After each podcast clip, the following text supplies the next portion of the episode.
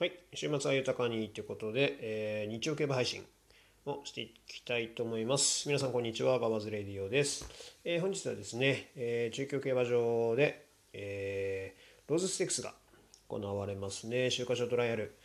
えー今年も、といいますか、昨年に続いてですね、あの阪神から舞台を変えて、中京競馬場の 2000m で行われます。はい。でポイントとしては、えーこのコースが、まあ、このローズステークスに限らず他のね重賞コースでコースの形態上、えー、とスローペースからの上がり勝負になりやすい。なので内枠先行有利っていうふうには、えーなっております。まあペースがね上がりづらいのではい。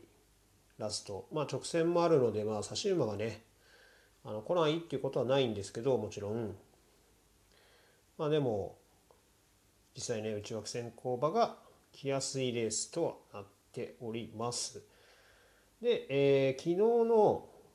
えーっと開催に関しては芝のレースで、えー、と差し決着がねかなり見られました、えー前半戦は雨が降ってて不良馬場。で途中から雨が止んで重馬場に回復。をしまして全部で4レースあったんですけど3レースが、えー上位3頭馬券になった3頭が3頭とも差しで、えー、とオープンの、まあ、メインレースですね。これは同じ舞台の 2000m だったんですがこのレースだけ先行馬。3頭で。ほぼほぼ先行馬かな、はい、で決まったという形になりますね。この結果からもまあやはりまあこれだけでね一概に言えるわけではなくてないんですけどまあ過去のねあのレースとか重賞レースとか振り返ってもやっぱりこの 2000m の舞台に限ってはやっぱり先行昨日3レースが全部差し決着だったにもかかわらずこの 2000m だけに関してやっぱり先行馬が上位を占めるという結果に、はい、なっておりました。まあ、決闘的にはね、金亀ディープなんか、ディープの中でもパワー型が来ておりましたが、昨日の馬場とは今日はね、多分ガラッと変わってくると思いますので、まあ、天候は今日は晴れの両馬まで回復しているようですね。はい。なのでまた注目ポイントとしては、えっ、と、あとはこのね、トライアルレースということで、まあ休み明けの実績馬と、まあ、夏稼働馬の力関係と、あとは成長度合いですよね。どれだけ順調に、えー、と成長できているのかというところはね、やっぱり、いくらね、春の実績があったとしても、うん、完成わからないですよね。調教ではやっぱり走っているけど、みたいな。というところあると思います。はい。なので、その辺を加味した上で、えー本命に押したいのが4番のスパークル。はい。人気ないです。で、この馬ですね、えっと、その実績馬以外のメンバーで、えー唯一、えー2勝クラスをね、勝ち上がっての参戦ということに、えーなっております。実際、まあ、2000m がね初めてっていうところはあるんですけど、まあ、中京コースでの勝ち倉もありますしで前走のね、あの小倉で、えーコーナー4回のコースを経験しているっていうところを考えると、まあ、この 2000m の舞台まあ全然問題ないんじゃないのかなと思っております。しかもその夏をねずっと使い続けてここへというわけではなくて、えー春のねニュージーランドトロフィー以来の休み明けをまあきっちりねプラス体重で出てきてで先行してでまあ着差タイムはね0秒1差だったんですけど、まあ、レース内容をというか最後のねあのレ見てると全然なんか詰められてるね感じもしなかったですしあ伸びながら最後っていうゴールっていう感じだったので、はい、まだ全然上昇度はあるかなっていうふうに、はい、思っております。はい。で、対抗に押したいのが、えー5番のクールキャットですね。えー実績馬、まあ、3頭いますけど、その中ではこの馬を最上位に取りたいなというふうに思っております。まあ、オークスでね、本命にした馬だったんですけど、まあ、あのレースに関してはちょっとね、厳しい内容だったかなと思います。全体的に差し決着だったっていうところもね、やっぱありますし、まあ、ソダシがね、すぐ後ろにいる状態ですから、前はね、やっぱりマークされるというか、プレッシャーはすごくかかる展開だったかなっていうふうには、あの、思っています。もう本当だったら、そのフローラステークスはねあの先行してルメール騎手で勝ってるんですけど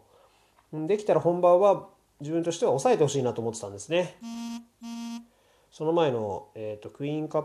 プじゃないなクイーンステークスじゃないフローん？何でしたっけ？あの前哨戦のねフラワーカップかフラワーカップのあの追い込んできた足がすっごく良かったのでああいう競馬をちょっとしてほしかったんですけど、えー、レース前のねこの時は豊か騎手だったんですけどねコメントがねちょっと前目から粘るレースがいいのかなみたいなねコメントをちょっとしてたんで嫌な予感したんですけどね、まあ、こうスタート切ったんでそのままねやっぱり行っちゃいましたよね。はい。という感じでまあオークスはねちょっと度外視してで改めてっていう感じでまあ先行ここはねルーメル騎手でねまあ2勝してるんで、まあ、こうスタート切ってまあ、先行してまたフローラステークスみたいなレースをしてくれるんじゃないかなと、はい、思ってるので対抗評価としました。はい、で3番手には、えー、11番のプリムドールをしたいなと思います。えー、こちらまだね、えー、一生クラスを、まあ、勝ち上がったばっかりというかそこから、えー、と休んでるんで、はい、夏は稼働してないんですけどこの前走の一生クラスがえーと、すごく勝ちっぷりが良かったですよね。はい。あのコバ混合戦になって初めてすぐですよね6月なんですっごく狭いところを直線強引に割って抜け出てくるというまあ牝馬らしからぬと言いますかすごく力強い、はい、レースっぷりで勝ちきっておりました。はいまあ、スローペースきっちり折り合って最後ね上がり最速で抜け出してくるっていうこれは良かったですよね。まあ、これもねどれだけ成長してるかっていうところもあると思うんですけどあとプラス材料としては、えー、この中京の 2000m というコースであの勝ち上がってる道折り勝ちを収めているというところですね。多分他にはいないんじゃないんですかね。この中京2000を勝ってる馬。おそらくですが、はい、いなかったと思います。のでやっぱりね、まあ、前から何度も言ってますけどまあ同距離同コース。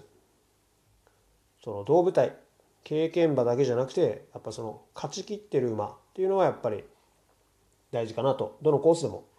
あの思います。ので、え、これはまあ人気もないですしね。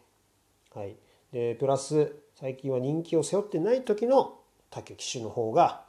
来るというか怖いということでね。本当は人気背負っててもね来てもらいたいんですけど。はい期待したいなと思います。で、えー、抑え評価に2頭。まあこれはねえー、春の実績馬。9番の高野パッションと14番のアールドビブルはもう差し足が安定したね。両馬ですから。これは抑えておかないと、直線長めの中京なんではいこれはペー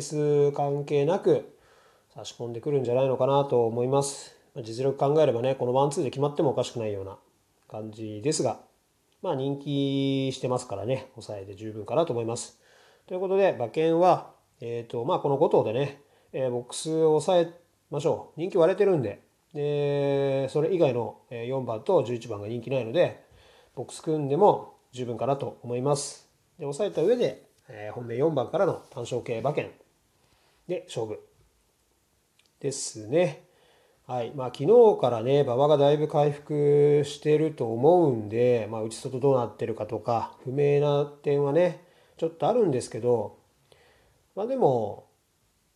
この 2000m の適正上というかコース適適正上、まあ、やはり、まあ、宇宙枠先行有利っていうところはねあの昨日の結果見ても揺るがないかなっていう判断なのでこういう予想にしてみました。はい、で今日日曜日でなんですが、えー、今